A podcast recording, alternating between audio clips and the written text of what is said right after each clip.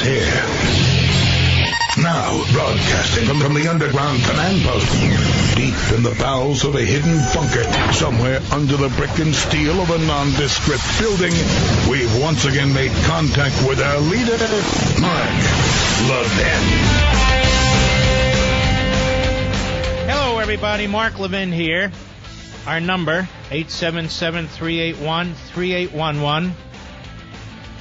877-381-3811. 877-381-3811. Well, our show last night, I think was very, very important. It was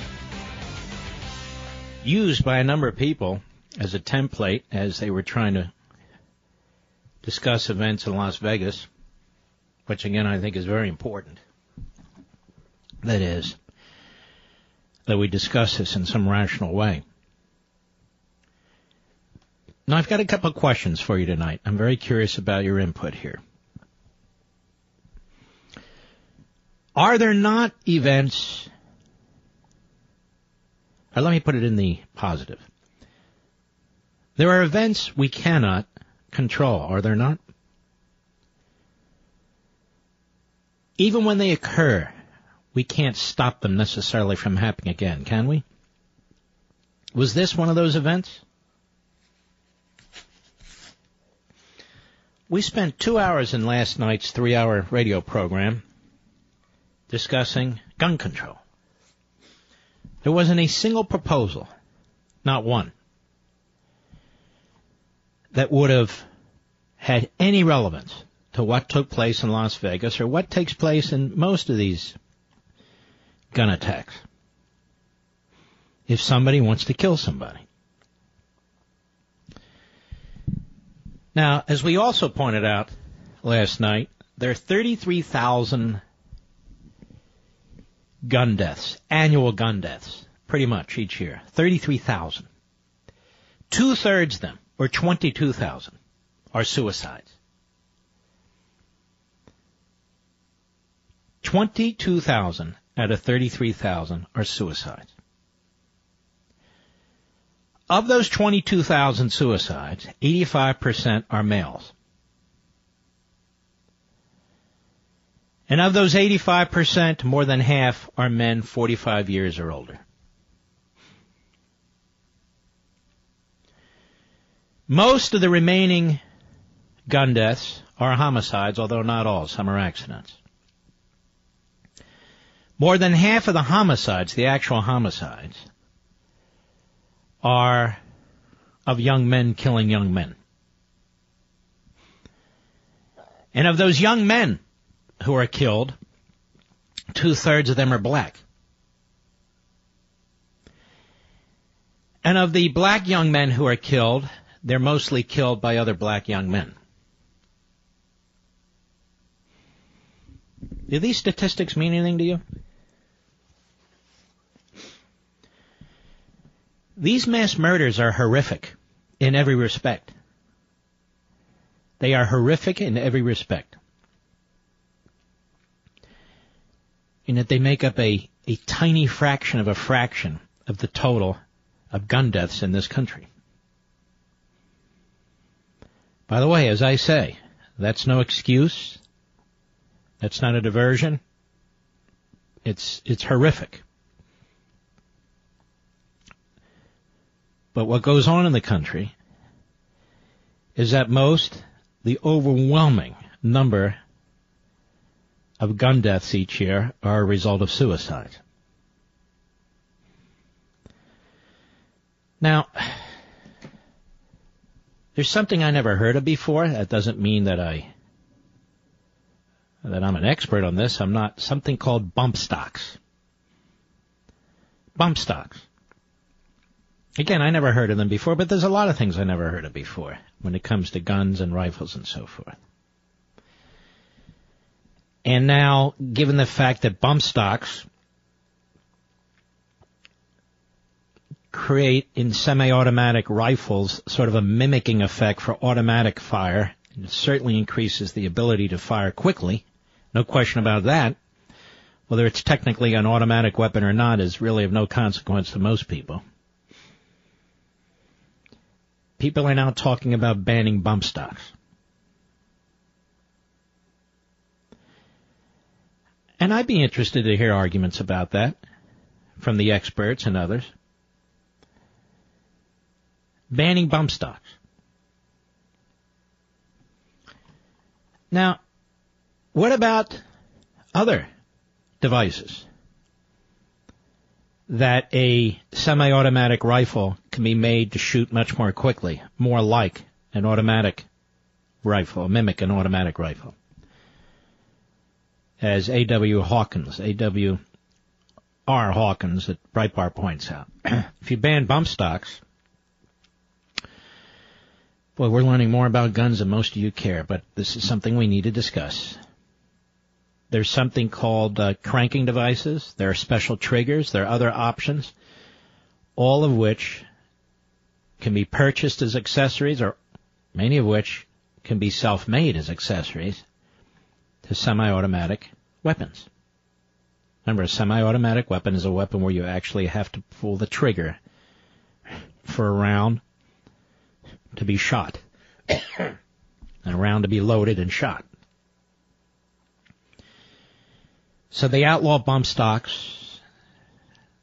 Maybe they can outlaw or try to any device or all devices that might allow a semi-automatic rifle to mimic an automatic rifle. Will that stop evil people? Will that stop subhuman barbarians from making these devices or acquiring these devices or developing other devices? They're developing no devices at all. Remember, this guy also had, at least in first reports, bomb making chemicals and material in his car. Timothy McVeigh used fertilizer. There are things you can buy off the shelf. If you learn how to do that, do, you know, to create massive carnage. Things you can buy off the shelf combined with everyday things to create havoc. Where you can just get in your van and drive down a crowded sidewalk and kill as many people as you can. And we've seen that take place in Europe and so forth. Which brings me back to the question. I mean, there's some things we can do, right? But are we able to prevent or to pass laws with foresight to prevent mass murders? And I really doubt it. But I'm curious to know what you think. Now, I know we'll get the answers. Well, we can do a better job of this, this, but I'm, I'm even thinking out loud. We had a gentleman call last night. I thought about this too. You know, take these soft targets, stadiums, concerts, shopping malls. I've always been nervous about shopping malls and stadiums, but take them, harden them up as best you can, whatever that means you know, metal detectors and so forth. Hotels now are thinking of doing it, and some are. Well, that means the mall might be safer, the stadium might be safer, the hotel might be safer. But outside of the stadium and outside of the hotel and outside of the mall, those areas haven't been hardened, quote unquote. And you can slaughter a whole lot of people. A gentleman called last night and he talked about something I've agreed with, especially since Newtown, that you have armed guards in our public schools. Whether they wear, whether they're sort of undercover or not, uh, that's not even the point. The point is you have armed guard, guards in these, in these schools. Because right now, there's so-called gun-free zones, which means killers know that they can go in there pretty much and slaughter people. Little, little kids. And that's good that you would have a hardened situation with armed guards and so forth to prevent those mass murdering nut jobs. But that doesn't make the buses safer, the school buses. And it doesn't make the bus stops any safer. And it doesn't make the high school football fields and the high school auditoriums where basketball is played and so on. That doesn't really make them much safer. I can go on and on with examples. They're endless. They're endless. I think it is a condition of, of mankind to want solutions. And that's a good thing. It creates inventiveness, it creates new technologies, and that's a good thing. But if you're of a evil mind, you can be inventive too. You can create new technologies too. And I hear these politicians go on and on, and, and it, it really frustrates me and very much troubles me, where they have these easy solutions, they want to put it in legislation, get it passed, have the president sign it, and then they'll feel good. And when that doesn't work, they'll do it again and again and again, just another piece of legislation, another piece after that, another piece after that, and so forth. Because it's what legislators do. They pass laws. They don't have any real answers. They pass laws. And they want you to believe that in passing laws, they're protecting you. I want you to keep in mind these are the same members of Congress that passed a law that enabled Iran to get $150 billion, enabled Iran to build ICBMs, and will enable Iran to put nuclear warheads on those ICBMs in a decade. They're not making us safer. And as far as the left goes, their relentless assault on law enforcement, their relentless assault on police officers, has undermined our safety. The nationalization of local police departments has undermined our safety. And they were on this big kick not that long ago, and Obama signed uh, an executive order to this effect, or maybe even legislation, that local police departments shouldn't have military style weapons. Remember that?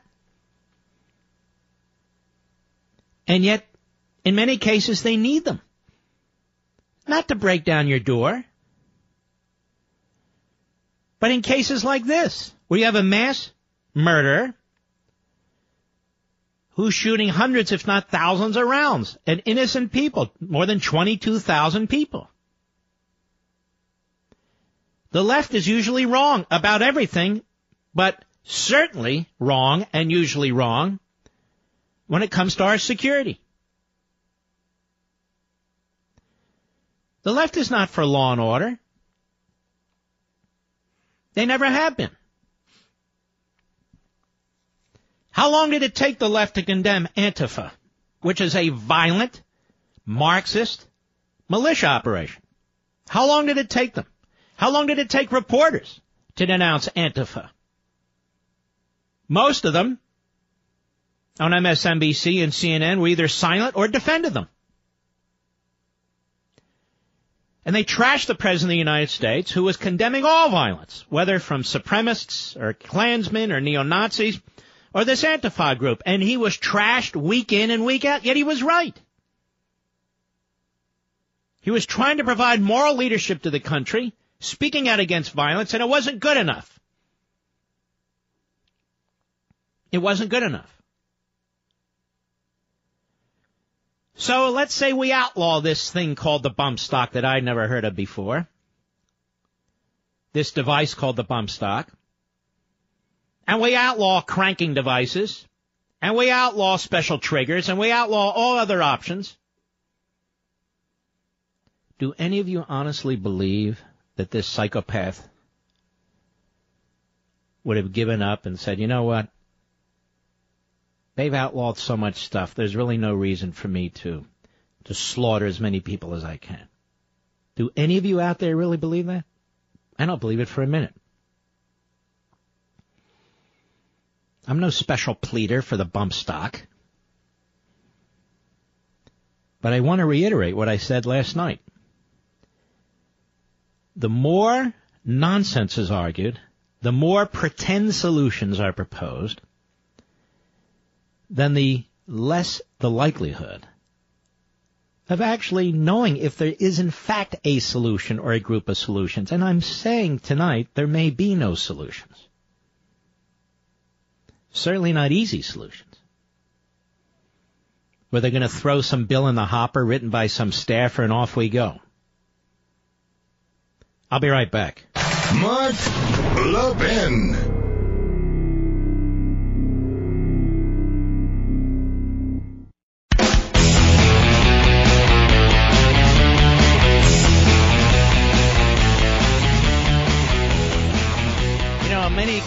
Occasions I've pointed this out, but let me point it out again. Where are you safer, ladies and gentlemen, in a federal prison or at a gun show? Now, in prisons, federal, state, otherwise, it's clearly illegal to have any weapon of any kind. A shiv made out of a toothbrush, obviously a gun, a bump stock, a grenade launcher, whatever you can think of. A pea shooter, it's all illegal. These are banned materials, banned weapons.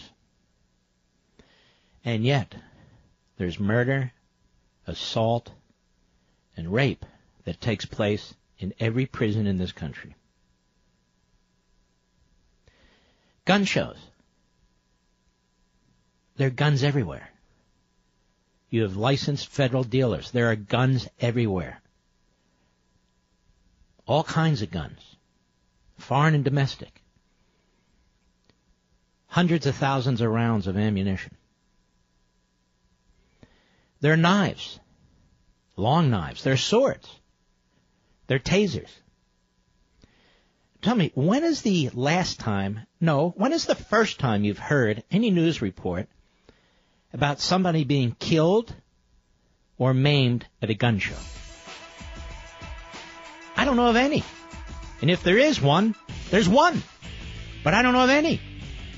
So here we have prisons, which is the paradise when it comes to gun control, right? And then we have gun shows, which you would assume would be the most dangerous place on the face of the earth. And yet it's the safest. I'll be right back. Mark Levin, a champion of freedom champions of freedom in this country, if not in the English speaking world, Mark. Call Mark at 877 381 3811. I believe that's the vice president. We don't hear from the vice president anymore. I don't know. Maybe I offended him. Um, dare I mention something else? It's, it's, first of all, it's too bad we have to get into this. Like I said last night, it's too bad. The left controls America's agenda. The left controls America's media. The left controls American entertainment, the movies, Hollywood, you name it. The left controls American education. They have all but devoured the civil society and the culture. And so we live in the left's non-reality.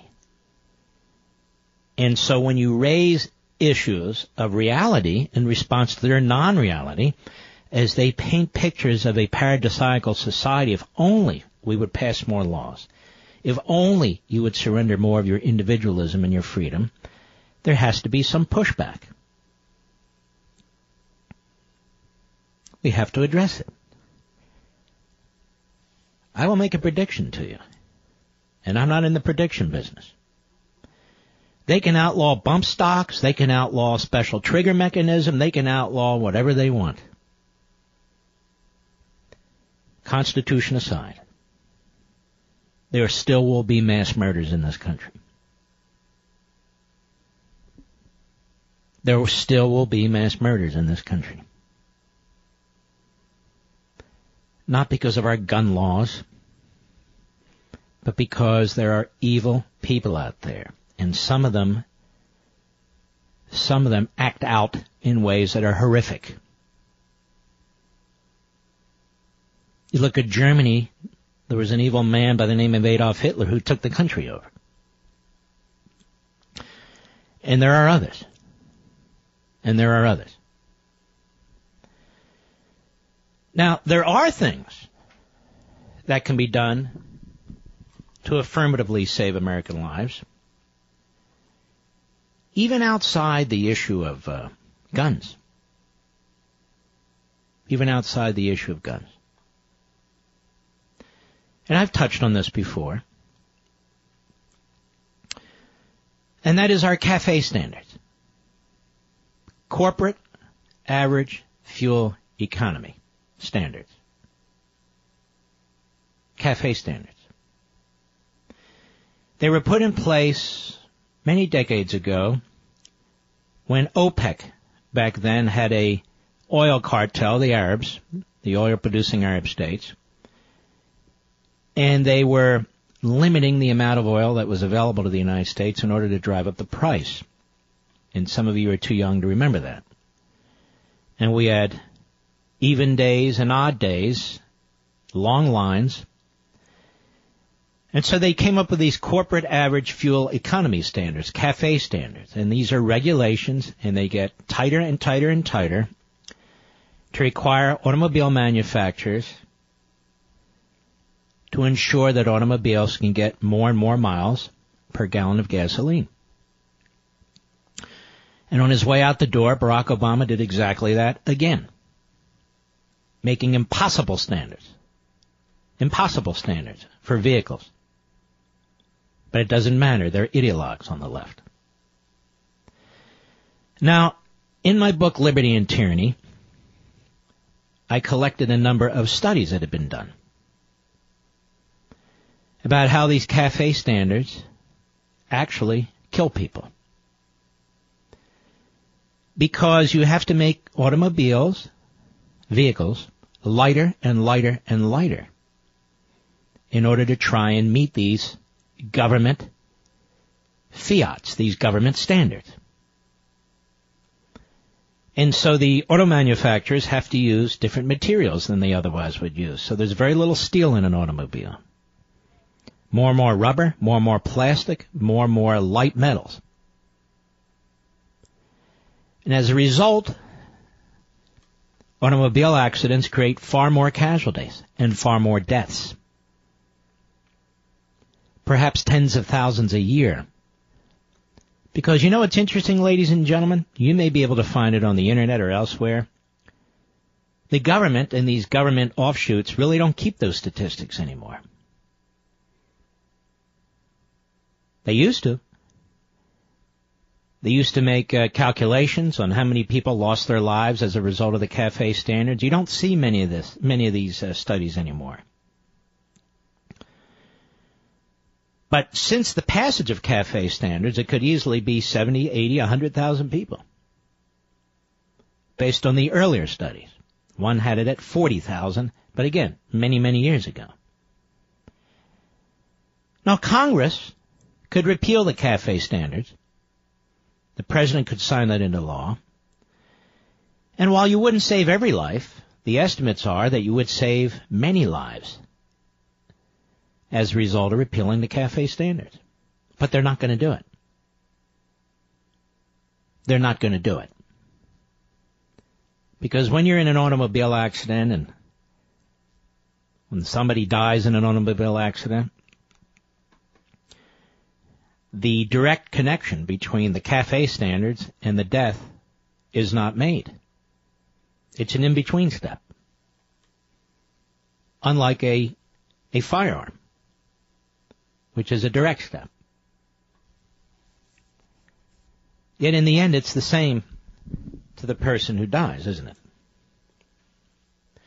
I know I'm not supposed to raise things like this, but I am raising them. I refuse to be in the left's unreality bubble. So Congress can ban away. It can ban bump stocks. It can ban specialized triggers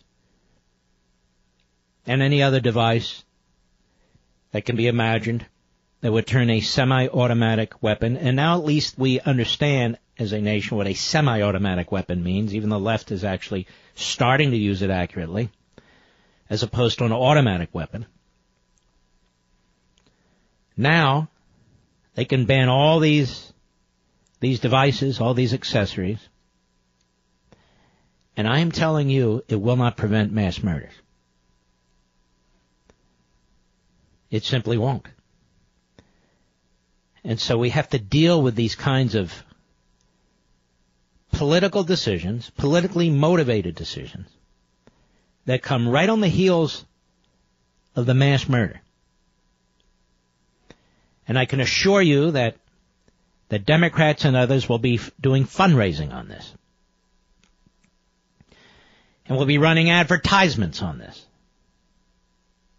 Because power is everything.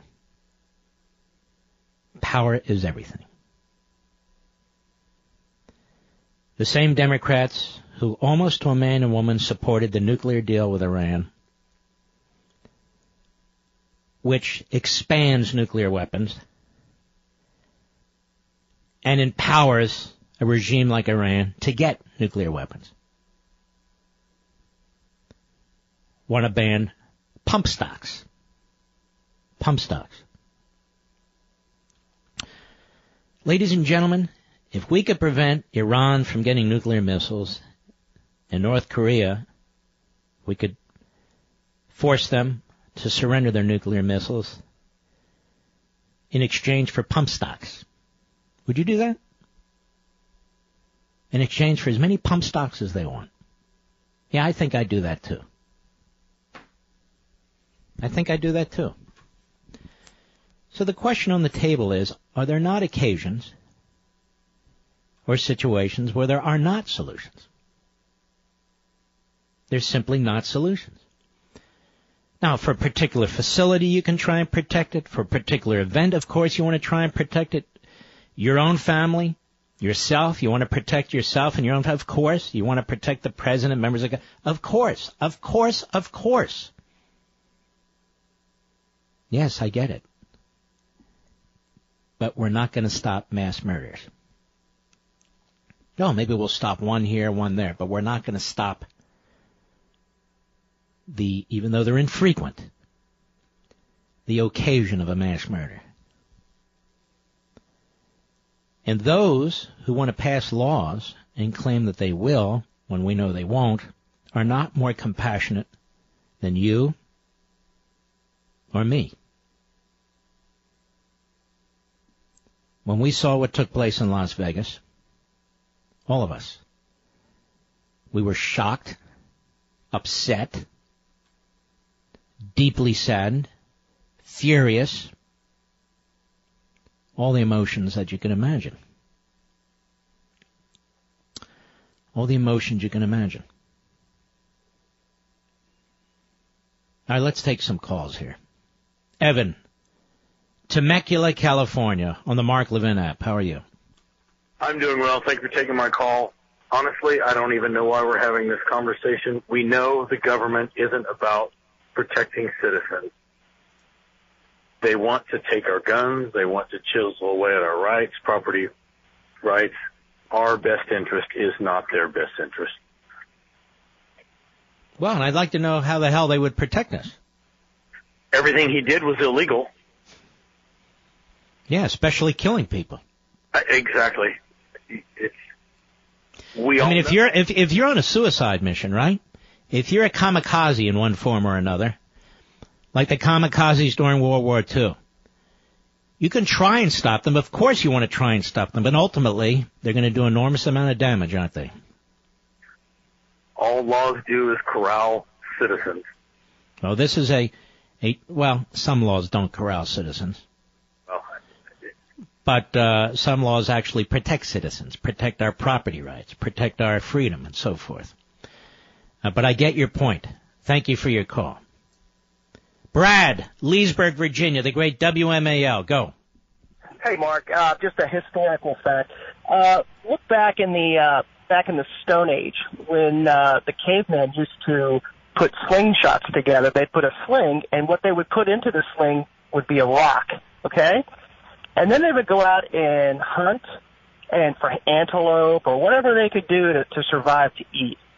And uh, they would go out and, and, and try to feed their family. But what they'd do is they'd use that slingshot, and that rock would kill that antelope. Now, if you look back in a historical um, way, let's let's just say that can we blame it on the rock? Can we blame it on the stone? It was evil. That that that that we did as a hunter. I mean, if we look back in the future and look back the way we are talking today, it's the equivalent of blaming the stone versus the gun. All right, sir. Thank you for your call. We'll be right back.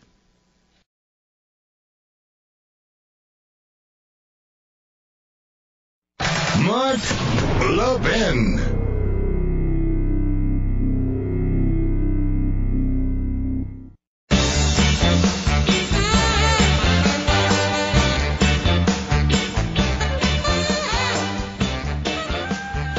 I suspect they will outlaw bump stocks and other devices of that sort. Uh, members of Congress will vote in a bipartisan way. The president will sign it. Everybody will feel great, and it won't matter one iota. Now, if you travel for business, you know it's a game of wins and losses, right? Popping open an overhead bin and finding it empty, that's a big win. Sleeping through a wake up call, that's a big loss. Buying your business trip at upside.com, well, let me tell you something. That's not just a win, it's a triple win. Now, with the amazing six star treatment, and you'll get six star treatment from Upside's customer service specialist, they call them navigators.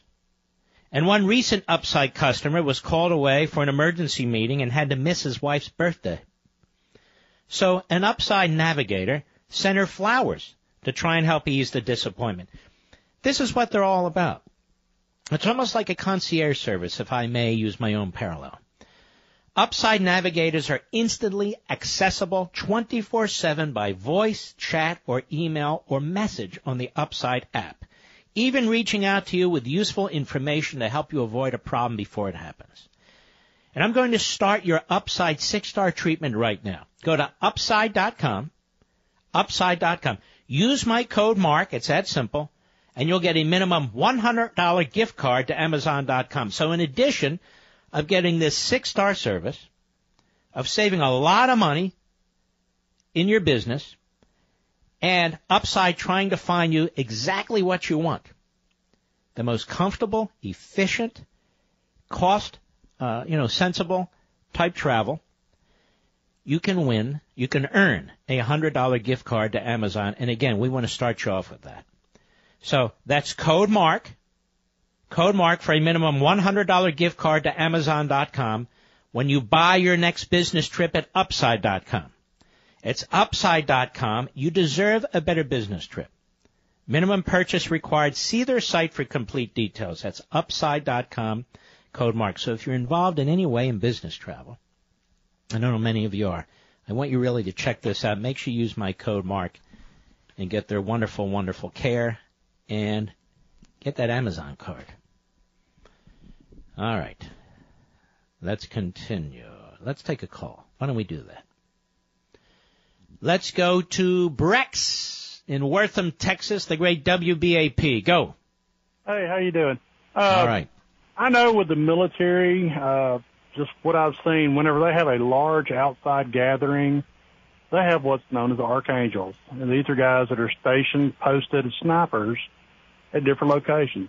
Why can't they, whenever they have an outside gathering like that of say, I don't know, ten thousand people, something like that, get with a local SWAT team. I know the Texas Rangers has a sniper. You know, why couldn't they set up something like Well, that? maybe they could, and I don't have a problem with it. Now, tell me, if some guy drives up like Timothy McVeigh in, in a big truck or a van, loaded with fertilizer, and sets that off, the snipers are going to have a hell of a time. Right, but I mean, at something like this, Somebody flies a drone, and this is becoming a big concern now, into open area stadiums and so forth that have uh, significant uh, firepower. Sir, I'm not disagreeing with you. I'm just saying that these evil people, they have their ways, don't they? yeah, oh yeah, uh, you can't stop them. You can't stop them, but maybe, you know, if something. So if we if we had happened to have the snipers you talk about, and they have happened to figure out where this guy was, and maybe they could have saved a number of lives, that would have had no effect on Newtown. No. snipers wouldn't have mattered because that kid killed his mother, stole her legally owned rifles went into that school and murdered those kids. Well, I'm talking about like a, a large gathering. I know Austin is supposed to have one, and they're giving refunds for people that aren't comfortable. I know I would feel more comfortable if I knew that, hey, there are guys that are watching around that are supposed to be there with rifles, watching out for me. I, I, I don't I don't disagree with you, but you talk about snipers, and that may have worked in this instance, but snipers may not work in most instances. It may not. I mean, I mean, snipers in your case would work because they're looking at the 32nd floor. They find the guy up in the window and they try and pop him. But as far as I know, this is the first case where some guy's on the 32nd floor of a hotel shooting down into a concert. I mean, you know, but that would be an idea that would give a. If you're going to be in an area like that where you got high rises all around you, that might give a peace of mind for the people that are going to be down on the ground floor. All right, sir. I appreciate your call very much. I do. I appreciate hearing the ideas. And if you're intending on being a mass murderer and you're intending to kill yourself in the end or be killed, and you know there are snipers there, you're going to figure out some other way. I'm not against any of these ideas with the snipers and and metal detectors and so I'm just saying they're not going to stop mass murders. They're just not. I'll be right back.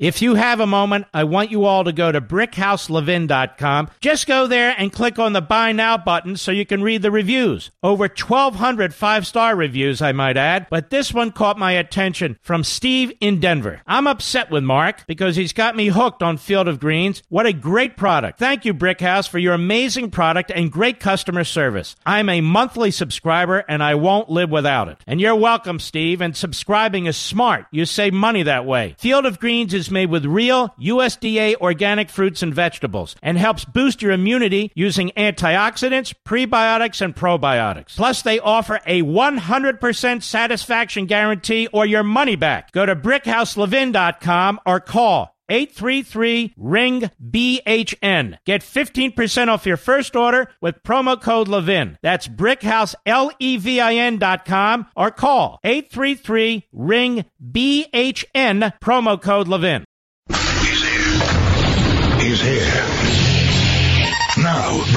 Broadcasting from, from the underground command post, deep in the bowels of a hidden bunker, somewhere under the brick and steel of a nondescript building, we've once again made contact with our leader, Mark Levin. Hello, everybody. Mark Levin here. Our number, 877-381-3811, 877-381-3811. A lot of people have been talking about it, and I would like to read portions of it to you. An individual by the name of Leah Libresco, who uh, who works for an organization called 538. Now, this group 538 was formed uh, by a gentleman who used to work at the uh, New York Times, and he's sort of the statistician. And he's been decent in the past, not perfect, in his polling for elections. Uh, not perfect in this last election, like most pollsters, for sure. Nate Silver, or Nate Silver, Min, I believe his name is. But none of that matters. She's, he's a statistician, and she's a former news writer at 538, a data journalism site. And here's what she wrote yesterday, and it actually appeared in the New York, in the, excuse me, Washington Post.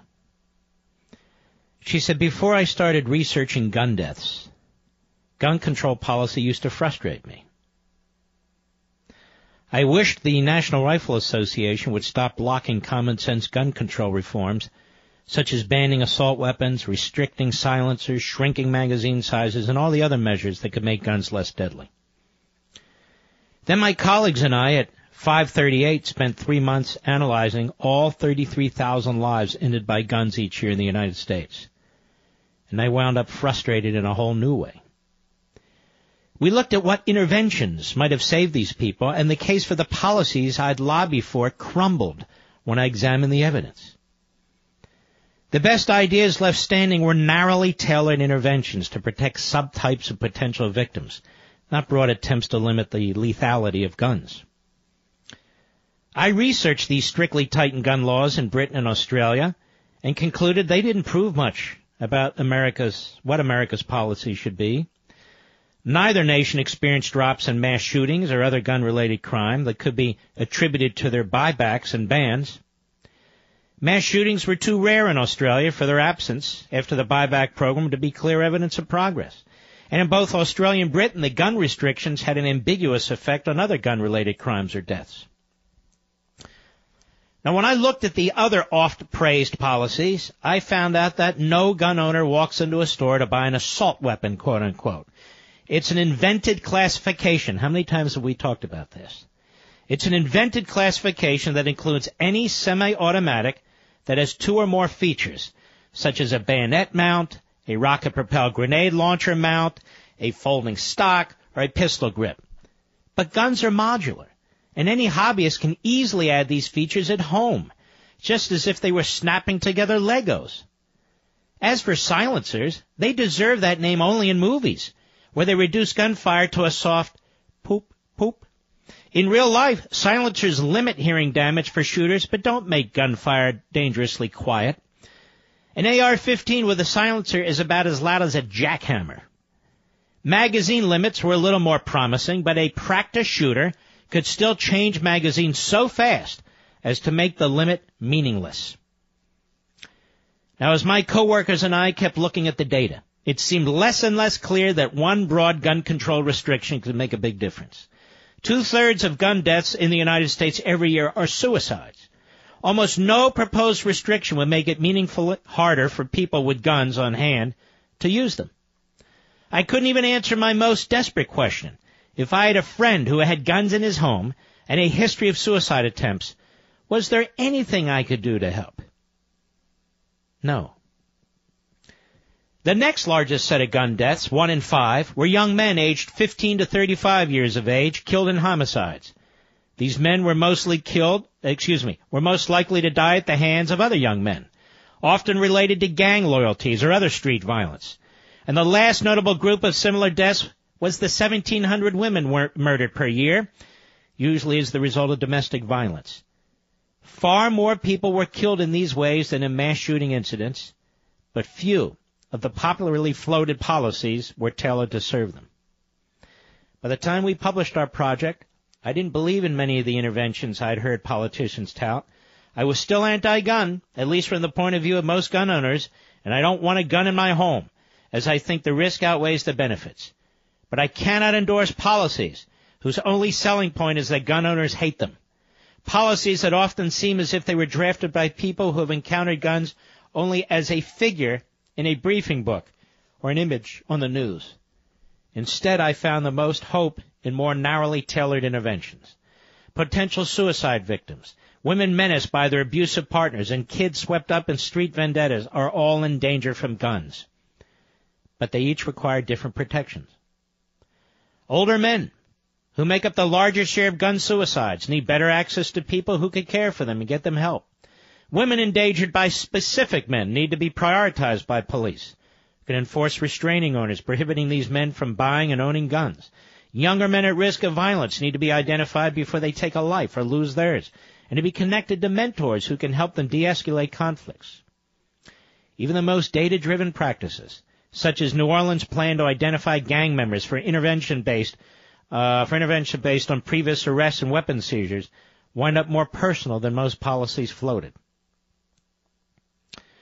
We save lives by focusing on a range of tactics to protect the different kinds of potential victims and reforming potential killers, not from sweeping bans focused on guns themselves. Now the reason why this article is being touted today, the reason why it's in certain media outlets today, is because here you have an individual who has spent most of her adult life supporting the various interventions that she has heard promoted by politicians more background checks, more bans, you know, more this, more that. And she studied the 33 murders. I shouldn't say murders since two thirds of them are suicides. The 33 gun related killings. 33,000. And these are the factual findings. Now what we have here are the deniers on the left. The deniers on the left. Who deny facts, who deny evidence, who deny knowledge in pursuit of their ideology. And you're going to see Republicans joining them because Republicans are gutless. Whether it's the repeal of Obamacare, whether it's sealing the border, whether it's supporting our Constitution, whatever it is, they can be counted on in being progressives, progressive lights. But this individual had her eyes wide open as she was looking at this issue, hoping beyond hope that her own views would be reinforced by the evidence. Instead, her own views were eviscerated by the evidence. Eviscerated. President of the United States, as you know, was in Las Vegas today. And spoke beautifully again. We're not going to play it all, but we will play some of it. Cut two, Mr. Producer, go. On behalf of the grateful nation, Melania and I thank each and every one of you in law enforcement. In the depths of horror, we will always find hope in the men and women who risk their lives for ours. The mass murder that took place on Sunday night fills America's heart with grief. America is truly a nation in mourning. I visited the hospital earlier today where many victims are still recovering from their wounds. And we ask God to ease their suffering and to speed their healing. We pray for the recovery of the injured and those injured officers who so bravely threw themselves into danger when duty called. And we grieve the loss of the law enforcement personnel who were killed in this vicious attack. Cut three.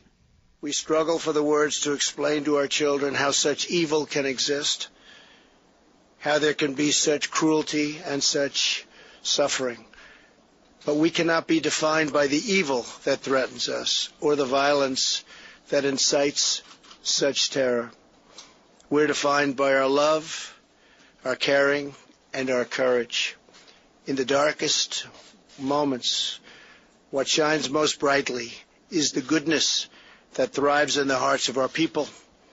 That goodness is our lighthouse, and our solace is knowledge that the souls of those who passed are now at peace in heaven. Here on earth, we are blessed to be surrounded by heroes.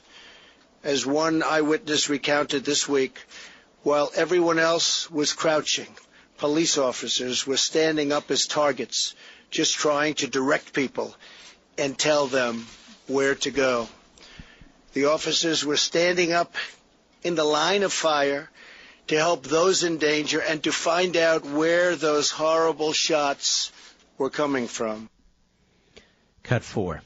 Words cannot describe the bravery that the whole world witnessed on Sunday night. Americans defied death and hatred with love and with courage. When the word and the worst of humanity strikes, and strike it did, the best of humanity responds. Parents and spouses used their own bodies as shields to protect their loved ones. Americans dashed into a hail of bullets to rescue total strangers. That's so true. It's so true. Finally, cut five.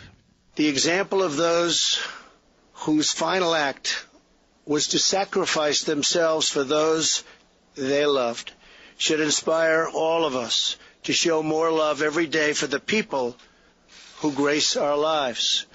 In the months ahead, we will all have to wrestle with the horror of what has unfolded this week. But we will struggle through it together. We will endure the pain together and we will overcome together as Americans. May God bless and watch over those who protect us. May God bring healing to the families of the wounded, the injured, and the fallen. And may God bless our great country. And you know what's interesting to me, ladies and gentlemen, as I listen to these beautiful words by the President of the United States? The voices that have been smearing and trashing these very brave police officers who did so much to save so many the other night and do it every night and every day are silent. They're silent. Kaepernick, who took his first knee, trashing police officers, silent. The broadcasters on TV and their surrogates, their guests, silent. They don't praise the police. They don't thank the police. They don't speak of the heroism and courage of the police. They're silent. As they wait another day. Or is it another week? Or is it another month? To pounce. To trash them. And I predict, just as day comes after night and night comes after day, just as there will, unfortunately, grievously be another mass killing one day. The liberals will be out in full force trashing the police. It's just a matter of time. I'll be right back. Mark Levin.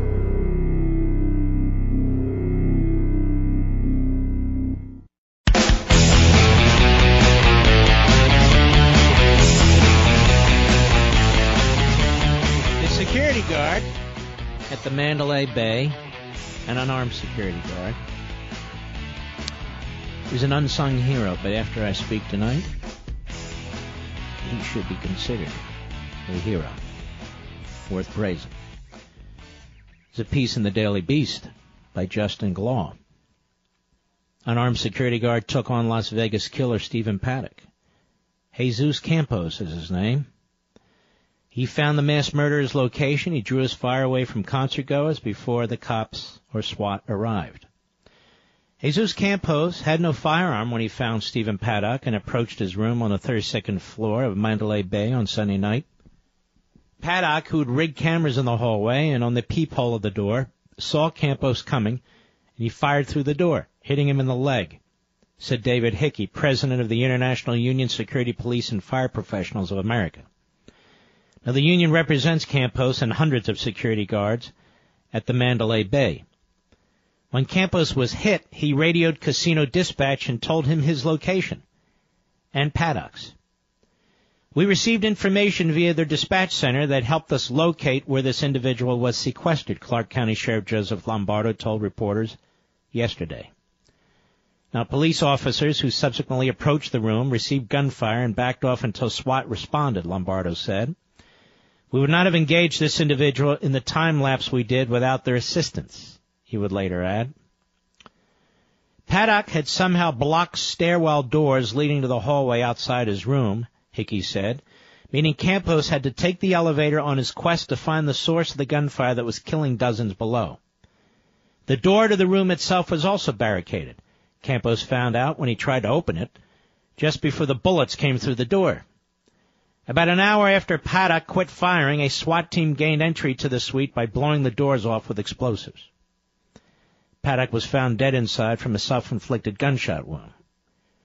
But without Campos's action, the mass murderer's rampage that killed 59 people could have killed even more. Hickey lauded Campos's bravery this afternoon. He said, I think we need to recognize the position that these officers hold. Security professionals in those kind of venues, whether it's a bank or a hotel or Disney World, I'm telling you that I don't think our officers are recognized enough for the valuable role that they play in protecting property, people, and even the nation. Campos was struck in the right leg where the bullet remains, Hickey said, and will be removed by surgery at a later date. Campos was well enough to try to leave the hospital not long after the shooting, but was kept there by staff and police who wanted to monitor his injury and interview him about his ordeal. We just want to make sure that Mr. Campos and all of our officers are recognized for what they do every day, which is protect people, Hickey said. On any given shift, 17 of 200 officers at the hotel complex are armed, Hickey said. Campos likely just had a nightstick, useless against a man who had a military-grade arsenal at his disposal. Well, Jesus Campos is a hero. And it's very, very important that he, uh, he and what he did has been brought to light. And there are many, many, many heroes, some of whom were killed. American citizens, protecting family members, protecting strangers. And we spent a lot of time on this last night on Levin TV if you want to go back and check the episode. Because I felt then as I feel now. These are our fellow citizens. While we are being pushed into a debate on gun control and so forth, we cannot lose focus on what we're talking about here. The treachery that took place. And the beautiful human lives that were extinguished. And people are still struggling for their lives right now in these hospitals in Las Vegas. I'll be right back.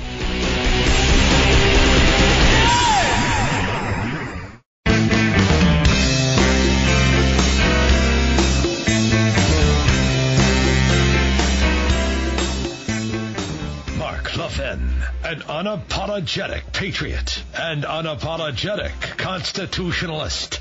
You can reach him at 877-381-3811.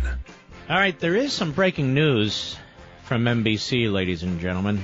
Investigators looking for mystery woman seen with Vegas shooter, writes Pete Williams.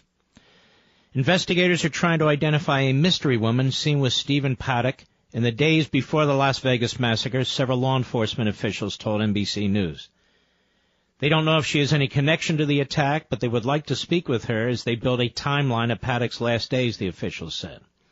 Paddock's longtime girlfriend, Marilou Danley, was not in Las Vegas when he turned a room at the, uh, you know, Mandalay Bay Hotel into a sniper's nest and murdered uh, 58 people attending an outdoor music festival. Her sisters have said that uh, he sent her to the Philippines. She has been interrogated for about five and a half, six hours. Her lawyer has made a public statement, says she didn't know a thing, and that she was very troubled by this. She'd been in love with him, and and so forth. Uh, we'll see how that pans out over time. Um, but they are looking for another woman, apparently. Um, again, they don't know if she has any connection, but they're putting together this timeline as you would expect and they do not have any answers right now. All right. Where am I, Mr. Producer? Oh, yes. You know, protecting your family is your number one responsibility. SimpliSafe Home Security is a great way to do exactly that. Now, years back, SimpliSafe's founder is in grad school at Harvard when his friends start getting robbed in Boston. They came to him and they said, look, we can't buy a security system. They have to be hardwired. We don't own our houses. There's a three year contract. Home security is very expensive and so forth and so on. So he thinks, okay, there's got to be a better way. So he invents something, invents something for them. He invents SimpliSafe. Simply Safe is a totally wireless security system. It's top shelf, complete security with 24-7 alarm monitoring and police dispatch. And with SimpliSafe, there are no contracts or hidden fees. You're never locked to the company. SimpliSafe's popularity has soared since then. They're protecting 2 million people now, including many of you, but not all of you. You need to check out SimpliSafe. You'll get 10% off at simplisafemark.com. That's simplisafemark.com. If you want your home protected sooner, like tonight, you can go to Best Buy. But I would encourage you, go to simplisafemark.com. That's 10% off your home security system. Simplisafemark.com. That's simplisafemark.com. Yes, I do have it, and I love it. Matter of fact, it's a lot of fun to install. My son installed it. And um, you actually feel like you've accomplished a lot, too. And trust me, you have. And you don't need a drill. You don't have to, you know, drill holes in the wall. You don't have to have strangers in your house setting it up. You set it up. Be done within 20 minutes. 20 minutes. That's all it takes. Let's take some calls. We do have some other subjects that I want to address uh, in the course of the program. Tony, Houston, Texas. The great KTRH. Yes, sir. Go. Hi, Mark. Thanks for taking my call. Just a quick point, if it hasn't been made already. The only thing that I think could be effective uh, to stop this is something we can't legislate, and that is the element of surprise. What I mean by that is the criminal who's going to perpetrate these mass crimes is the only one that knows the who, the where, the how, the uh, the when, whether they're going to use a gun, a U-Haul truck, Okay, a bomb. Okay, got it. Right. So the unfortunate thing is we can only react to it. Well, well, okay, so so the killer or the would-be killer has the element of surprise, not us. That, that's correct, and and it's unfortunate to hear that we're going to. I mean, it really gets down to the argument you always make, is perhaps the only thing that could even be somewhat effective of that is maybe a, what a hundred percent surveillance of everything American citizens do to try to to to, to figure this out before a perpetrator. And Tony, in that regard, let me ask you a question. Is there a city in America that has more surveillance than Las Vegas? Probably not, Mark. Are there hotels anywhere in America that have more surveillance than hotels in Las Vegas? Yep, you point point made. Yeah. So even the surveillance isn't enough, or certainly wasn't enough in this case. All right, Tony, my friend, I appreciate your call very much. Let's go to Michael, Farmington, Connecticut, on the Mark Levin app. Go. Yes, sir, Mark. Uh, there's one way. It's called leaving the laws alone the way they are. Look, how can you predict emotions of a person coming home losing his job and not talking about it? You can't. It happened in the most surveilled place. The hotels have cameras all over, and the guy still did it. We don't know how he did it or who was involved or what else is going on, but it just shows America, no matter what gun laws you put on the place, person wants to kill, they're going to kill. Look at Europe. I mean, look at a war zone. I served in the military. I know what it's like. If they don't want a gun, they're going to use a bomb. They're going to grab a U-Haul truck. How do you do it? You can't predict emotions. You can't do it. And yet, and yet, politicians play off emotions. I mean, this this catastrophe, this horrific mass murder takes place, and they go right to it immediately. And they're uh, and they're surrogates. Uh, these night nighttime show hosts, these late night uh, phony comedians. Now they're, you know, uh, we never know when Jimmy Kimmel's taking his directions now from Chuck Schumer or somebody, or uh, we know Colbert is a leftist and a longtime Democrat, and it goes on and on and on, all night long. They're pushing this agenda, and quite frankly, they're ignoramuses. They don't even know what they're pushing. They don't even know what this is all about. They don't. And you know what? This feels like 1861 pre-Civil War because you know what? The politicians and the celebrities aren't helping anything. They're making it worse. Country divided as a country that falls. Yeah, but keep something in mind. This mass killer, it's nothing to do with Civil War. I mean, he he was just slaughtering people uh, left and right, regardless of who they were, what they believed, and so forth and so on. All right, Michael, appreciate your call, my friend. Let's keep rolling. Mike, Dearborn, Michigan, on the Mark Levin app. Go. Hey, Mark. Um, we can never stop all evil, like you said earlier. And the, the point that your call screener caught on to was this, uh, something I had made was, uh, point I had made was, uh, that laws are for lawbreakers. I mean, if I'm functioning in a civil society and I'm not bothering anybody and just conducting my life in a civil way And, and, and your point being, like an instant like this, you know not to climb to the 32nd floor, build a a a, uh, a killer's nest, uh, you know, booby trap it, have cameras around, have all these weapons, these powerful weapons, and to slaughter people. You don't need you don't you and I don't need laws to tell us not to do that. yeah, I don't need the police when I'm, uh, being civil in the civil society. I mean, Well, you may need them because somebody else might uh, might not be civil in a civil society. But I take your other point, which is these these rules that they want to keep coming up with. Um, you know, most the vast majority of Americans who are law-abiding, whether they're driving cars or whether they own weapons or whatever they're doing, whether they're handling somebody else's money, really don't need laws to tell them to be ethical. And that's a good point. All right, Mike, we appreciate your call. And yet we still do need laws. There's no question about that. We're not anarchists.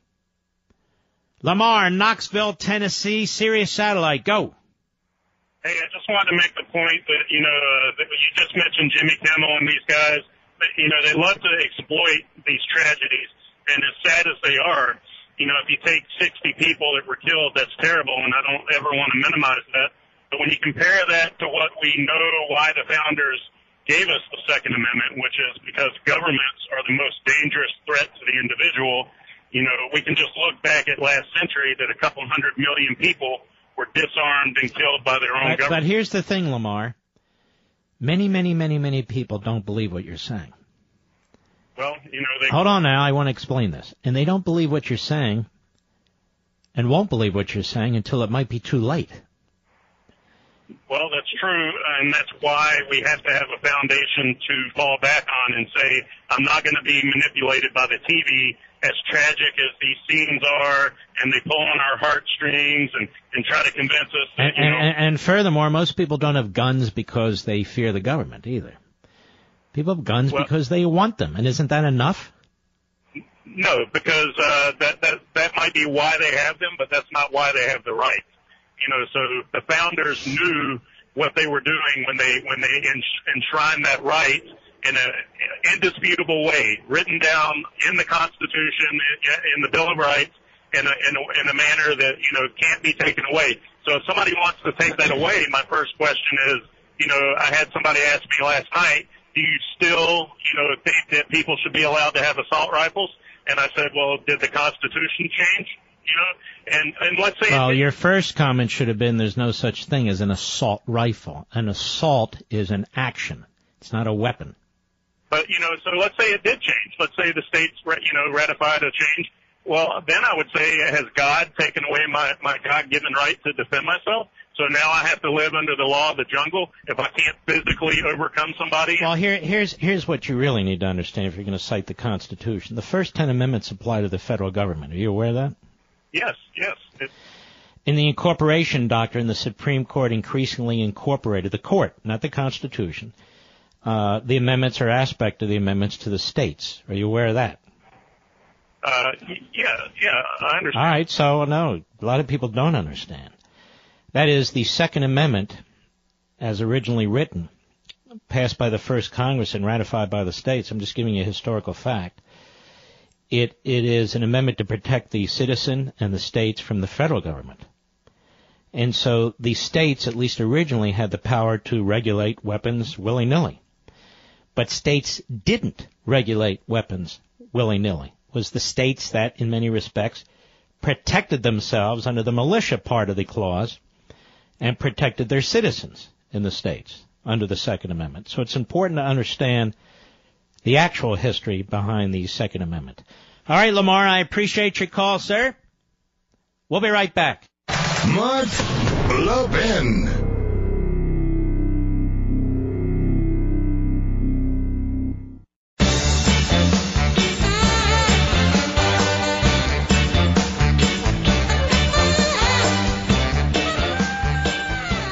Get in trouble for mentioning this. I'm going to get in trouble for saying what I'm about to say. Especially from my wife. These threats of using guns, this is a very serious matter to me. It's a very, very serious matter in my life. Just because I get behind a microphone or a television camera when I do live in TV, I attract some very dangerous people who threaten my life. One in particular right now. And I'm not going to go any further. So when I talk about these issues, I'm not talking about them in an academic fashion or a theoretical fashion. This is no joke. And it's no joke to you either. You can be walking down the street and just some nut tries to rob you and God knows what could happen. God knows what could happen. So we try to figure these things out. And for me, I embrace first principles. I look at everything that's being proposed, whether it's constitutional, and then beyond that, whether or not it makes any sense. Whether or not it makes any sense. The vast majority of murders in this country are suicides. And the vast majority of homicides occur with pistols, handguns. Not automatic weapons, not semi-automatic weapons that are modified to seem like automatic weapons. Handguns. Handguns. Uh, I shouldn't go any further, but you know, when I go to book signings, and I love to go to book signings because I want to meet as many of you as possible. These are serious events. Very serious. Or when I go to speak somewhere. And by the way, I'm not doing this say, look at me, look at me. I'm doing this to bring some, you know, because we're like family here, right? You Levinites in the audience. We're very, very close. We're a very special breed. And, uh, I'm just communicating with you what, what takes place. So, you never know what can happen. And no law is going to stop a nut job. But detectives might. Police officers. Prosecutors. They might. And they might, and they have. And they have.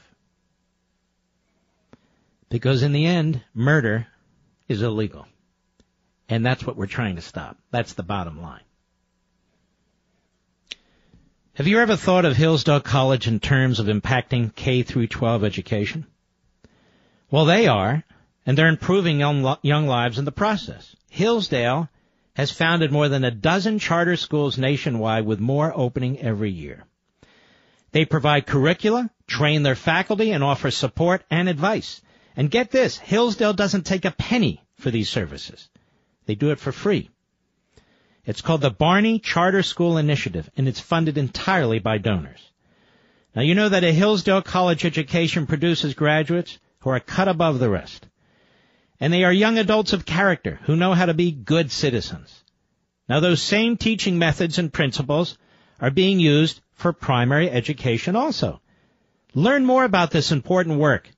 Go to levinforhillsdale.com, L-E-V-I-N for Hillsdale.com.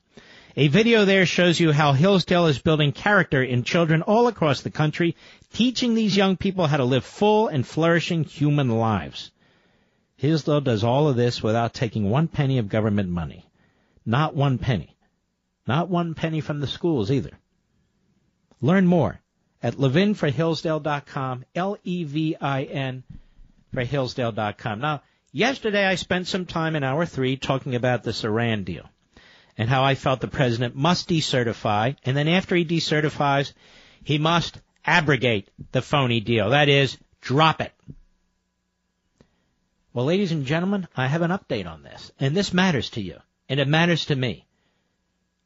Because this is more than bump stocks. It's more than bump stocks. This is a hostile enemy regime, ideologically committed to destroying our country, to wiping out our country with nuclear warheads. It's not to be ignored. Don't think I'm overstating it. This is what they believe. This is what they will try to do. And so it's very, very important that what's coming up on October 15th. And I'm afraid the administration is going wobbly.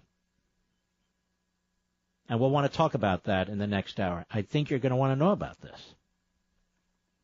I would trade bump stocks for nuclear warheads any day of the week. What say you? Doug, Trenton, New Jersey, the great WABC retired police officer. How are you? Hey, Mark, how are you? By the way, Doug, you know what we used to call police officers when I was growing up? Yeah. Peace officers. Oh, no kidding. Yeah, nobody does that anymore. Oh, wow. Hey, my All right. father's a retired cop and NRA member. I think we should focus on shut down the illegal border crossing in Mexico, the drugs and the guns. hmm The black markets. Yeah, pretty much. You said before you're right on point that outlaw this trigger and that trigger, sometimes bad things happen. hmm Well, they can outlaw all the bump stock. I never heard of bump stocks before, but then again, I don't pretend to be an expert. Bump stocks and special triggers and all, they can outlaw all that stuff all they want. It's just not going to make a difference.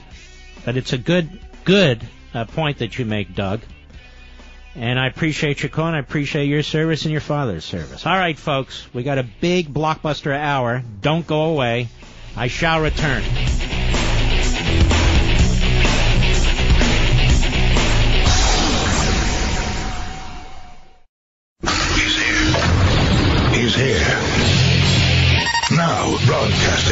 Underground command post, deep in the bowels of a hidden bunker, somewhere under the brick and steel of a nondescript building, we've once again made contact with our leader, Mark Levin.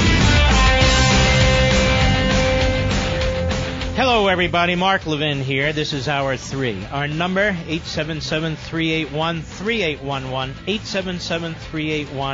877-381-3811. Before we get to the issue of decertification of the Iran deal, Michelle Obama was at a Pennsylvania com- conference for women yesterday. And I was so appalled and I'm so disgusted with her racist comments, and they are, that I needed to play this for you. Because she's held up as as this iconic figure. She's not an iconic figure. Cut nine, go. Usually at the State of the Union address, when you're in the room, what you can see is this real dichotomy that on one side of the room it's it's also it's a feeling of color almost. On one side of the room it's literally gray and white. Literally, that's the color palette on one side of the room. Now, now, now she's talking about human beings.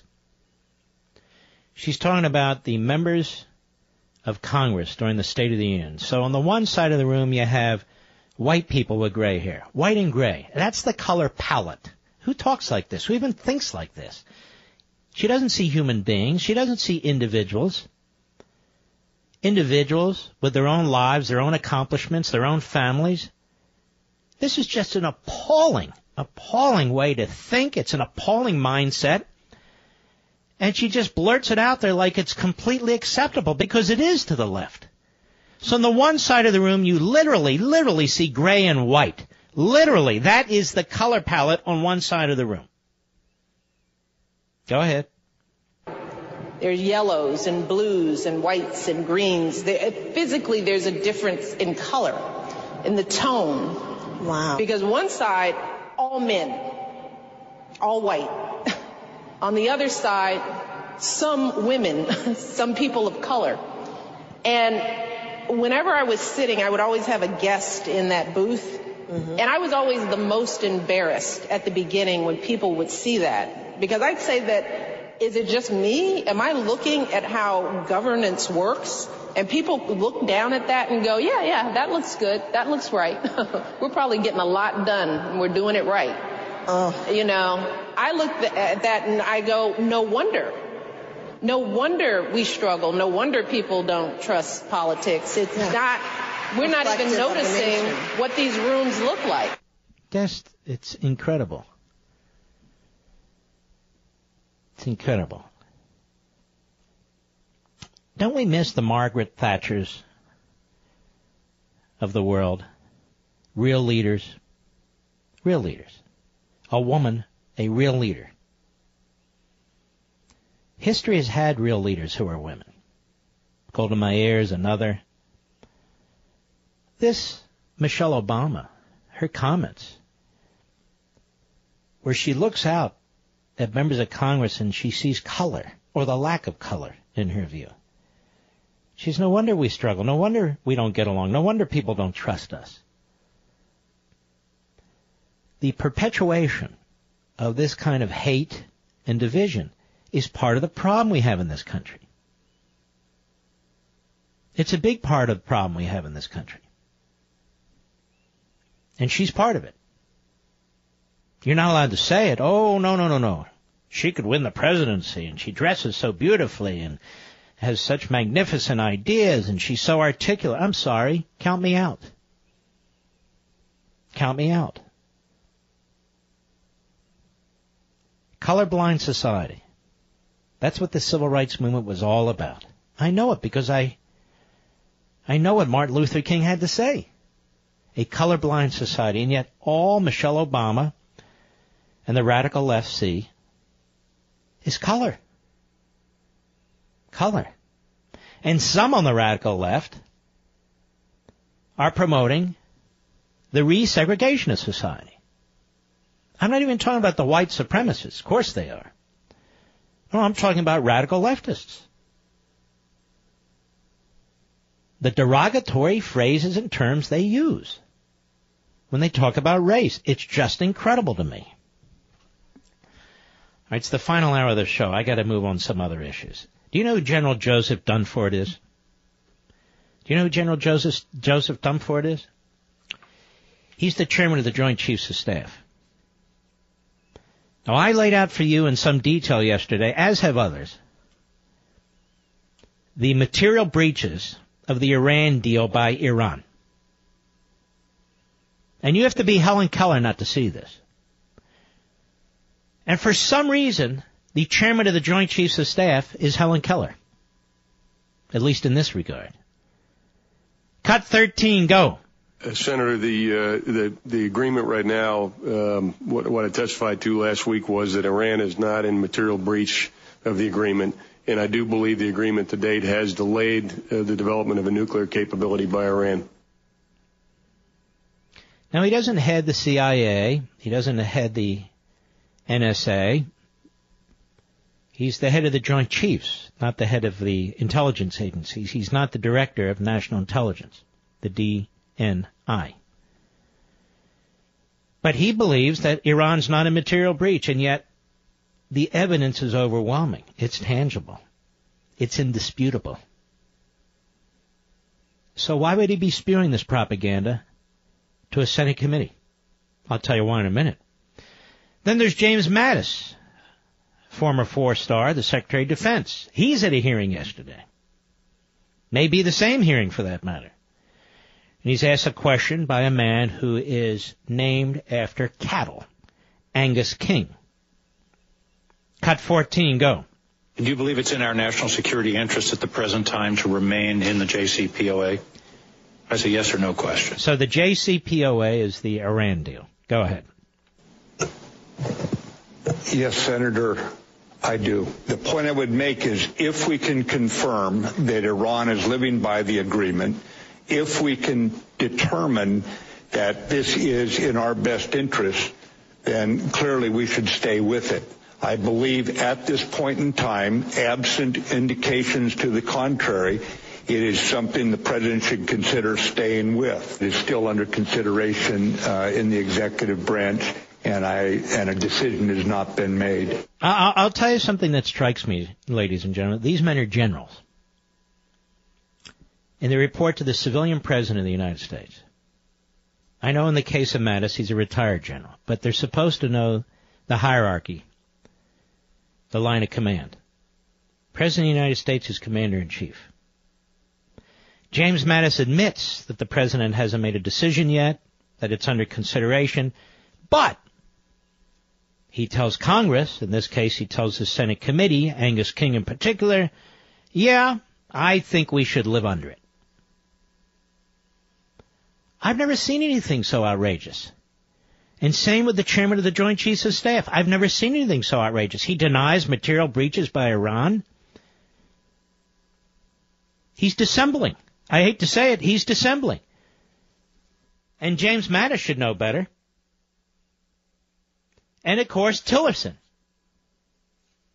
the Secretary of State, the state of confusion over there. Did you call the president a moron? That's the report by NBC News. His response is not unequivocally no. Did you threaten to resign? His response is unequivocally no. This guy is a disaster. Across the board disaster, Tillerson. Mr. ExxonMobil. But what, Dunford, Mattis, what are they up to? Well, we turn to the left wing news outlet Politico.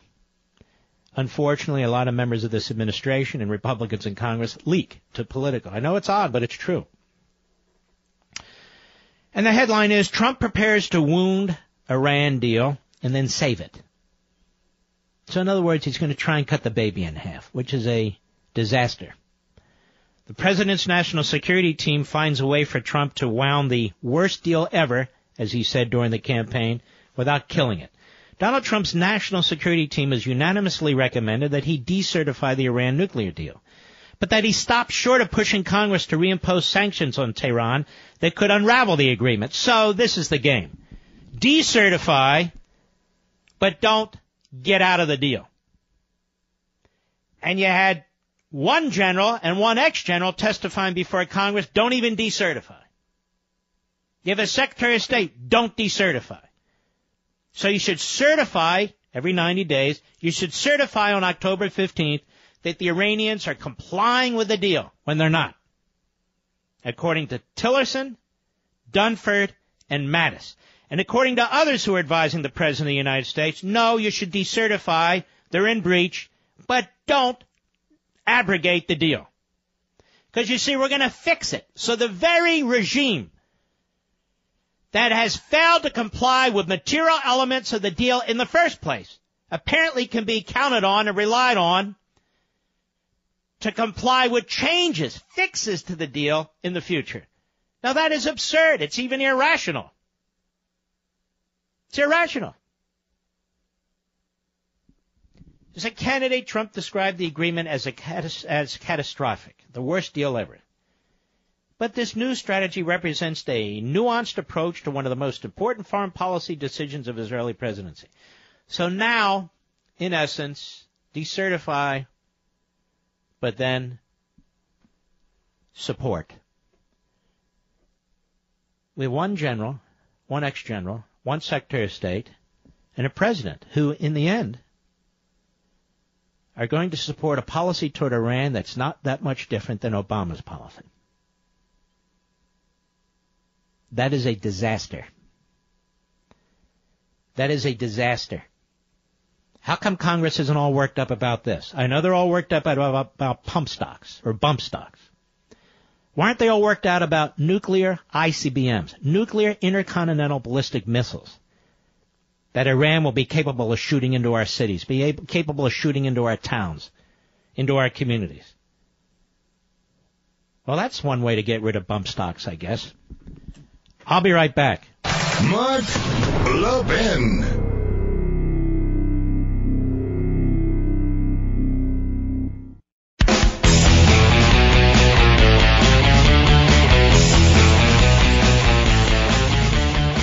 Let's go to Claude, Albany, New York, the great WGY. Go.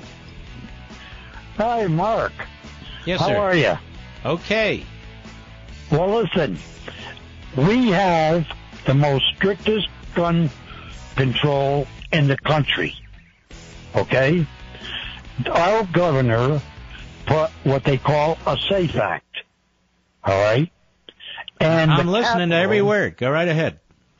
the Capitol has more shootings every day since this SAFE Act was impl- uh, implemented than our Tri-City area here. Okay? Albany. Yep. And you're not going to stop it for the simple reason is that you can't control theft and you can't control people that are mentally ill. They might be taking pills today and not tomorrow. And And you certainly can't limit it when you're undermining the police in your state, as your governor does all the time. Obama put the open the door for killing police. I mean, All right. Thanks for your call. Let's see here. Let us go to Jessica in Indiana, Sirius Satellite. How are you? I'm good. How are you? Okay. So I was calling um, because I am actually in favor of looser gun control law. Actually, I don't want any gun control laws. The Second Amendment should be my gun control, and not to. Well, you live in uh, Indiana, correct? Yes, I do. Does Indiana have gun control laws? Um, not that I'm aware of. I'm sure they have some.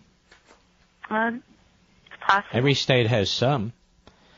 Now, if you believe in the Second Amendment, I'm trying to educate people about this. When you when you throw that around, you need to understand that originally you understand the Bill of Rights applied only to the federal government, right?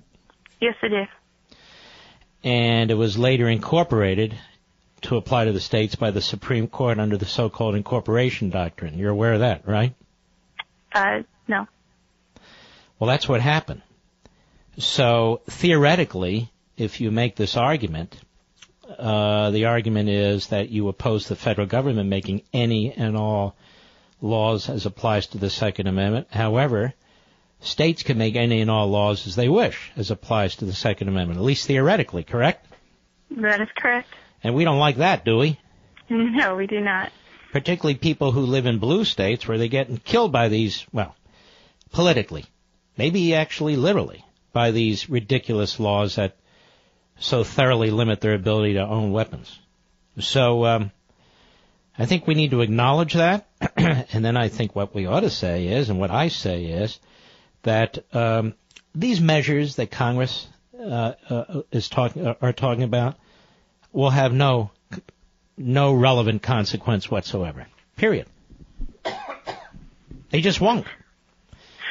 And there'll be another mass killing. It's it's really horrific.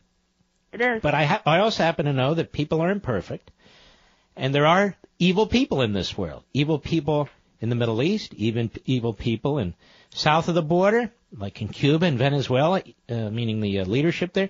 Evil people in Europe, and of course, evil people in America. And my, you know, what I, I was thinking about was we've got a lot of trained military, a lot of trained individuals who they travel to Las Vegas and if those individuals and, and not to minimize the police response because it was tremendous for what happened in Las Vegas, but it's those people had been on that 32nd floor and were willing to put themselves in harm's way for the sake of their other countrymen, how much faster of a response could we Well, have? why would all those military personnel be on the 32nd floor? It's not necessarily military personnel, but just a trained gun owner. Well, why would they be on the 32nd floor? If they want to be a trained gun owner, I mean, we No, no, no, no. The man was shooting down on the crowd from the 32nd floor. If you're a trained gun owner, uh, you're probably not walking around with a uh, with a long rifle. You're probably walking around if you have a concealed weapon with a pistol. Sure. And you're not on the 32nd floor. You're in the crowd. No, but I'm saying that there were guests on the 32nd floor. They evacuated the 32nd floor. Right. At least that's the reports that I read. Okay. So Well, you're right. If there had been a concealed carry person who had a pistol on the 32nd floor, but who would have stopped them? There was no prohibition to begin with that I'm aware of. Well, just How do you know there weren't people who were concealed carry in that hotel? there may have been, Well, they didn't go to the 32nd floor. but they and my point is that if the concealed Well, I know what your point is. I'm saying if people with concealed carry licenses had known this guy was in room 135 on the 32nd floor, you're saying they would have gone there and killed the guy. And I'm saying, mm-hmm. okay, that's fine if they had had that knowledge. But my guess is there were people in that hotel, given that it's Nevada, who were concealed carry license holders, who probably did have weapons. And they weren't on the 32nd floor, and they didn't get to the 32nd floor. All right, thanks for your call. We'll be right back.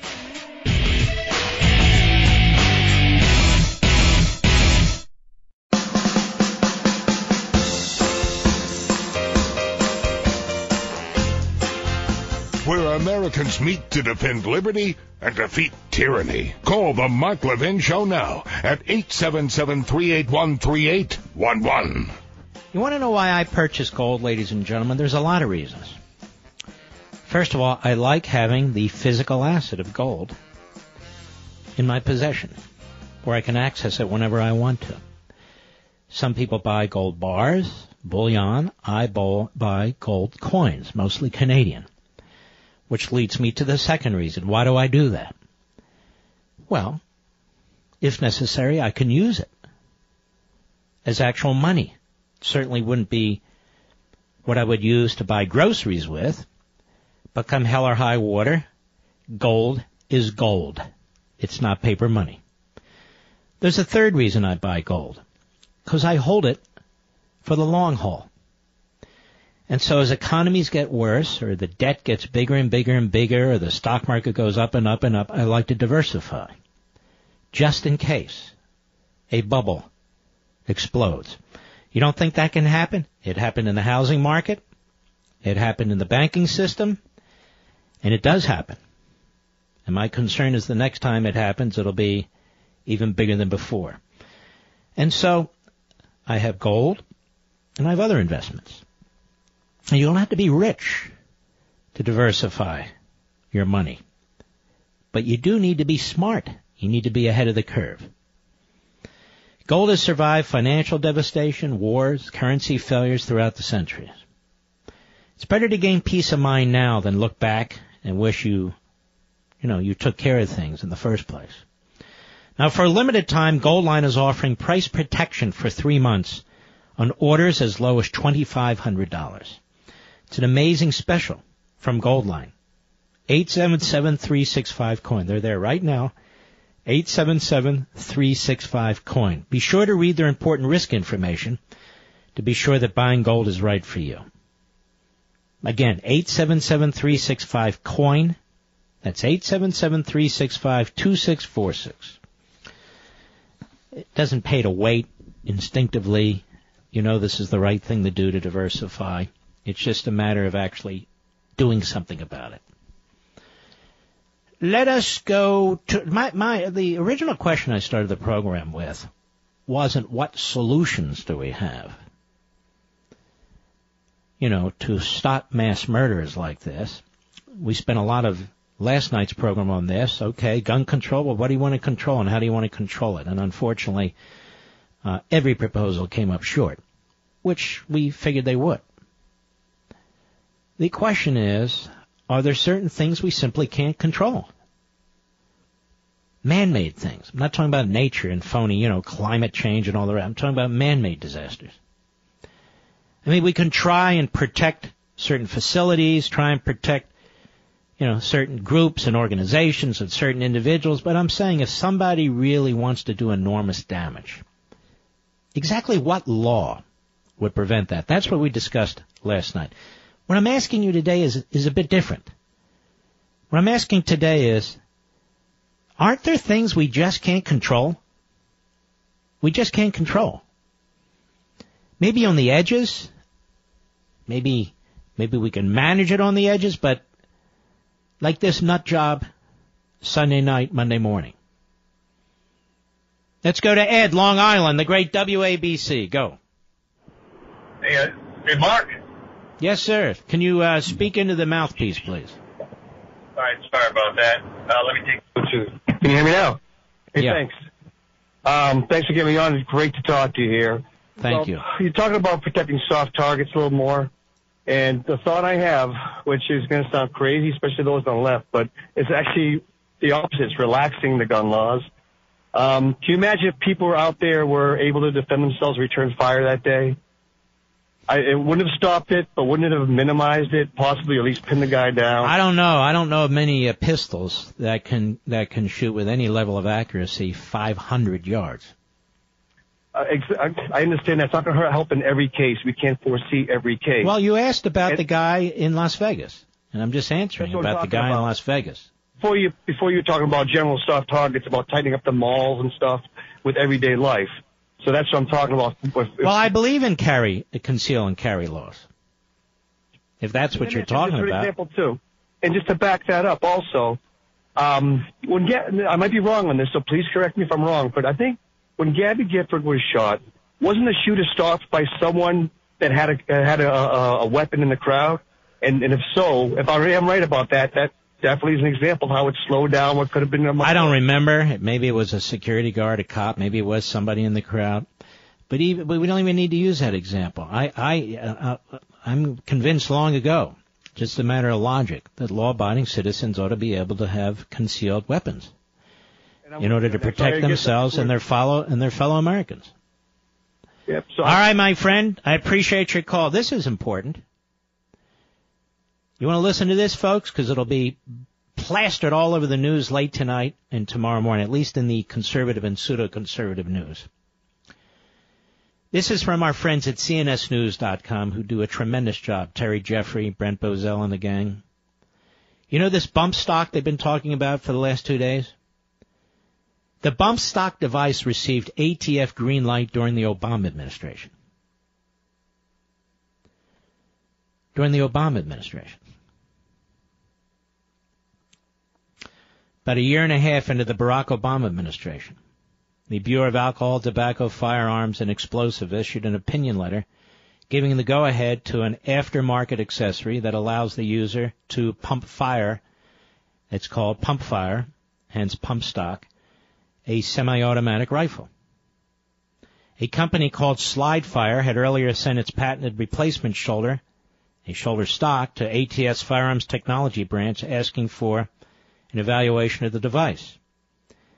The ATF in reply wrote, Your letter advises that the stock referenced in this reply is a pump stock is intended to assist persons whose hands have limited mobility to pump fire an AR-15 type rifle.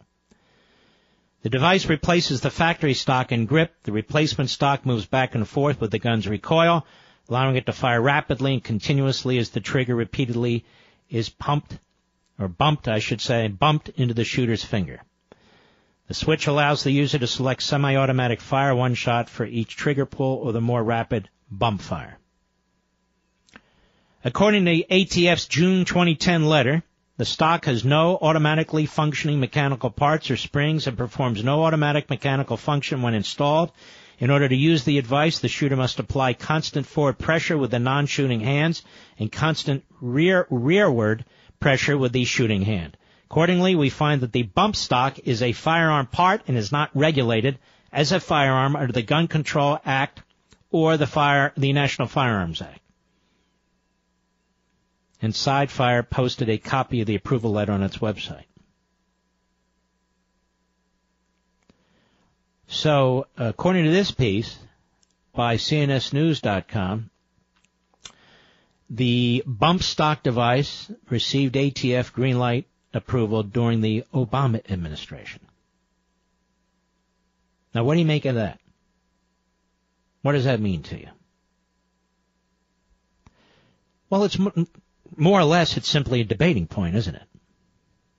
More or less it's simply a debating point. So over there at MSNBC, I'm sure they will start attacking Obama. Well, they won't attack Obama, now will they? No, they're the Praetorian Guard. They'll pretend Obama didn't exist when this was approved. That's what they'll do. But I just wanted to point that out. How did this get approved? When did this get approved? We've never heard of anything like this. I mean, goodness gracious, and so forth and so on. Well, now we know, don't we? The Obama administration approved it. I wonder what Michelle Obama thinks. She looks out on the crowd. On the one side, she just sees white and gray. On the other side, she sees a whole rainbow of colors. That's where she is. Let us go to Frank, Brooklyn, New York, the great WABC. Go. You know, Mark, I was listening to you earlier, and you know how you were explaining in detail about the Iran deal that Obama did. And I'm just saying to myself, my goodness, you know, in simpler terms, President Trump right now is at a threshold. He is now where George H.W. Bush was with North Korea back then. And he has a chance now to not let this situation get to where North Korea is now. And it just seems so simple to me to convey that aspect to everyone to realize that this is an important moment, that there's no, you know, left or right or middle ground here. This is exactly You, you know, the there's two lo- issues. There, there's two issues here. Let me just sum it up. That are really quite concerning. One is DACA, where the president couldn't have been clear about his position on that, and he's folding in a significant way. And the other is the Iran deal. And he's not going to fool anybody by decertifying and then circling back, trying to work out a new deal with the Islamo-Nazi regime in Tehran.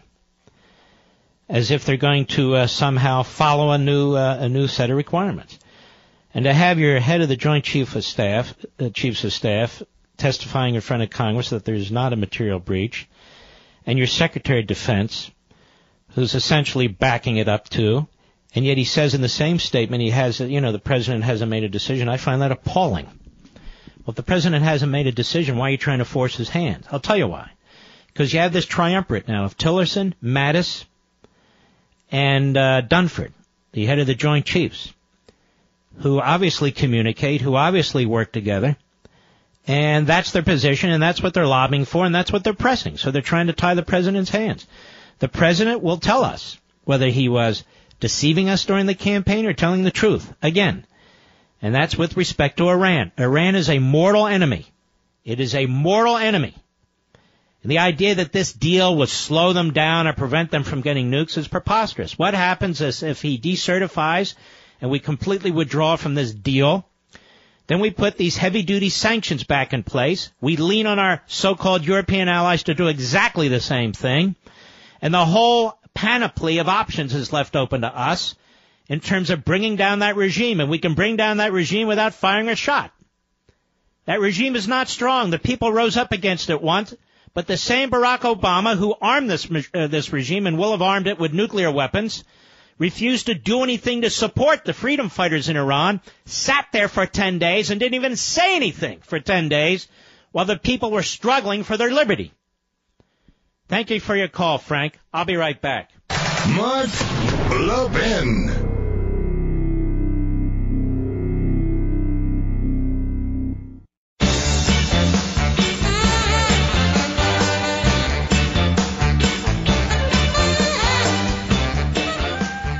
You know, I've been waiting to comment on this. It's Wednesday, the Wednesday after the slaughter in Las Vegas. And I've been scouring the news and scouring the news and scouring the news and watching the sheriff's press conferences. And they still don't have a motive. Right, Mr. Producer? They still don't have a motive. I mean, the obvious motive is he wanted to slaughter as many people as he could. I'm not talking about that. In other words, what drove him to this point? I mean, it's a little scary not to know, but I assume at some point we will. You know, if you want the absolute best shirts around, you have to check out CT shirts. I want you to try them because once you do, you'll never go back to some random shirt off the self shelf at some department store. Plus, CT shirts come in custom sizes, so you're not messing with ill-fitted sleeve lengths or neck sizes. It's time to step up your game and look your very best. So I got you a special CT shirts deal. CT shirts are British styled using the softest, most exquisite fabrics ever. Work or casual, tie or no tie, tucked or untucked. When you're wearing a CT shirt, you look great and you feel great. And here's the deal. One CT shirt normally costs a hundred bucks. One for a hundred bucks. But right now, you'll get three shirts. Just $99. That's 60% off. And CT shirts come with free delivery. A six month quality guarantee and free returns. Listen to that. Free delivery. You don't even have to leave your house. You don't have to leave your business. You don't have to leave your place of work. Free delivery, six month quality guarantee. It after four months, they're saying it's still going to be perfect. And free returns. So if you hurry, 99 bucks gets you three amazing CT shirts. I would jump into this right now. Gals, for your significant other, your husband, your boyfriend, whomever, a great gift. Go to ctshirts.com slash Levin. That's ctshirts.com slash L-E-V-I-N to get the three shirts for 99 bucks. That's ctshirts.com slash L-E-V-I-N. All right. Let's continue. Boom, boom, boom, boom, boom, boom. David, Tucson, Arizona, the great KNST. Go. Hey, Mark. Yeah, earlier I was listening to like Hannity and all that, and they were obsessed with the motivations on why this guy uh, did what he did, Mr. Paddock. And whatever, whatever the reasons were, they're horrible. But I was interested in your opinion on in, in places like Israel, India, when people come into hotels, they scan the luggage and check for that kind of stuff. Wouldn't that just uh, stop it right there? Well, that might protect you in the hotel. Let me ask you something. Do you think this mass murder, if he knew they were scanning him in the hotel, would have brought over, what was it, over 20 weapons and thousands of rounds of ammunition into the hotel? Uh, if he knew that, he never would have even tried that. If he, He never would have gone to the hotel, would he? No, he wouldn't have. But So he might have done something else, correct? He might have. But then maybe some law-abiding uh, citizen would have. I, I, I know, sir, but I'm, I'm playing your game. Fine, you can do that in the hotel. The reason he went up to the hotel, because it was because it was a quote unquote soft space where he could go because he knew they weren't doing that. Once they do that, then he's going to look for a different opportunity in a different way, of which there are hundreds and hundreds of ways for an evil imagination. Whether you drive up with a truck with fertilizer, whether you drive a truck through a crowd, uh, whether you go into the crowd and you just bring a machine gun or something, you start mowing people down. I mean, there are many, many things. He actually had explosive material and chemicals, at least the early report said, in his car.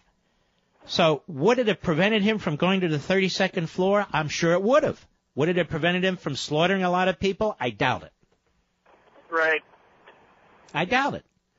All right, brother. I appreciate your call. But if I owned a hotel, I'd do exactly what you're talking about. I really would. To protect my hotel and the patrons in the hotel. Uh, let's see. Peter, Manhattan, WABC. Quickly, go. How are you, Mark? Uh, Okay. Great pleasure to speak with you. I, I had an idea, thought uh, about the the gun control issue and the situation with Paddock. You know, if they had technology that, that turned guns into uh, like smart devices, where uh, uh, a licensed and, and uh, legal gun owner would have um, uh, the, uh, the the gun operating only within the proximity of his home. And Let me ask you where- something. Do you own a gun Yes. and you just want to use a gun within the proximity of your home? No, uh, I don't. But I think it it's possible that And you want the government to determine if you can use the gun in the proximity of your home with some kind of a chip or smart technology? I get your point. Yeah, I appreciate the the, the education. Uh, no, I have just an idea, and uh, obviously uh, appreciate everything that you. All right, Peter. I appreciate your call, my friend. I really do. Ladies and gentlemen, thank you for joining us tonight. We'll be here tomorrow night. We salute our armed forces, police officers, firefighters, and emergency personnel, and we do it every night, and we mean it. I'll see you right here on the radio tomorrow. See you on Levin TV in two minutes. God bless you.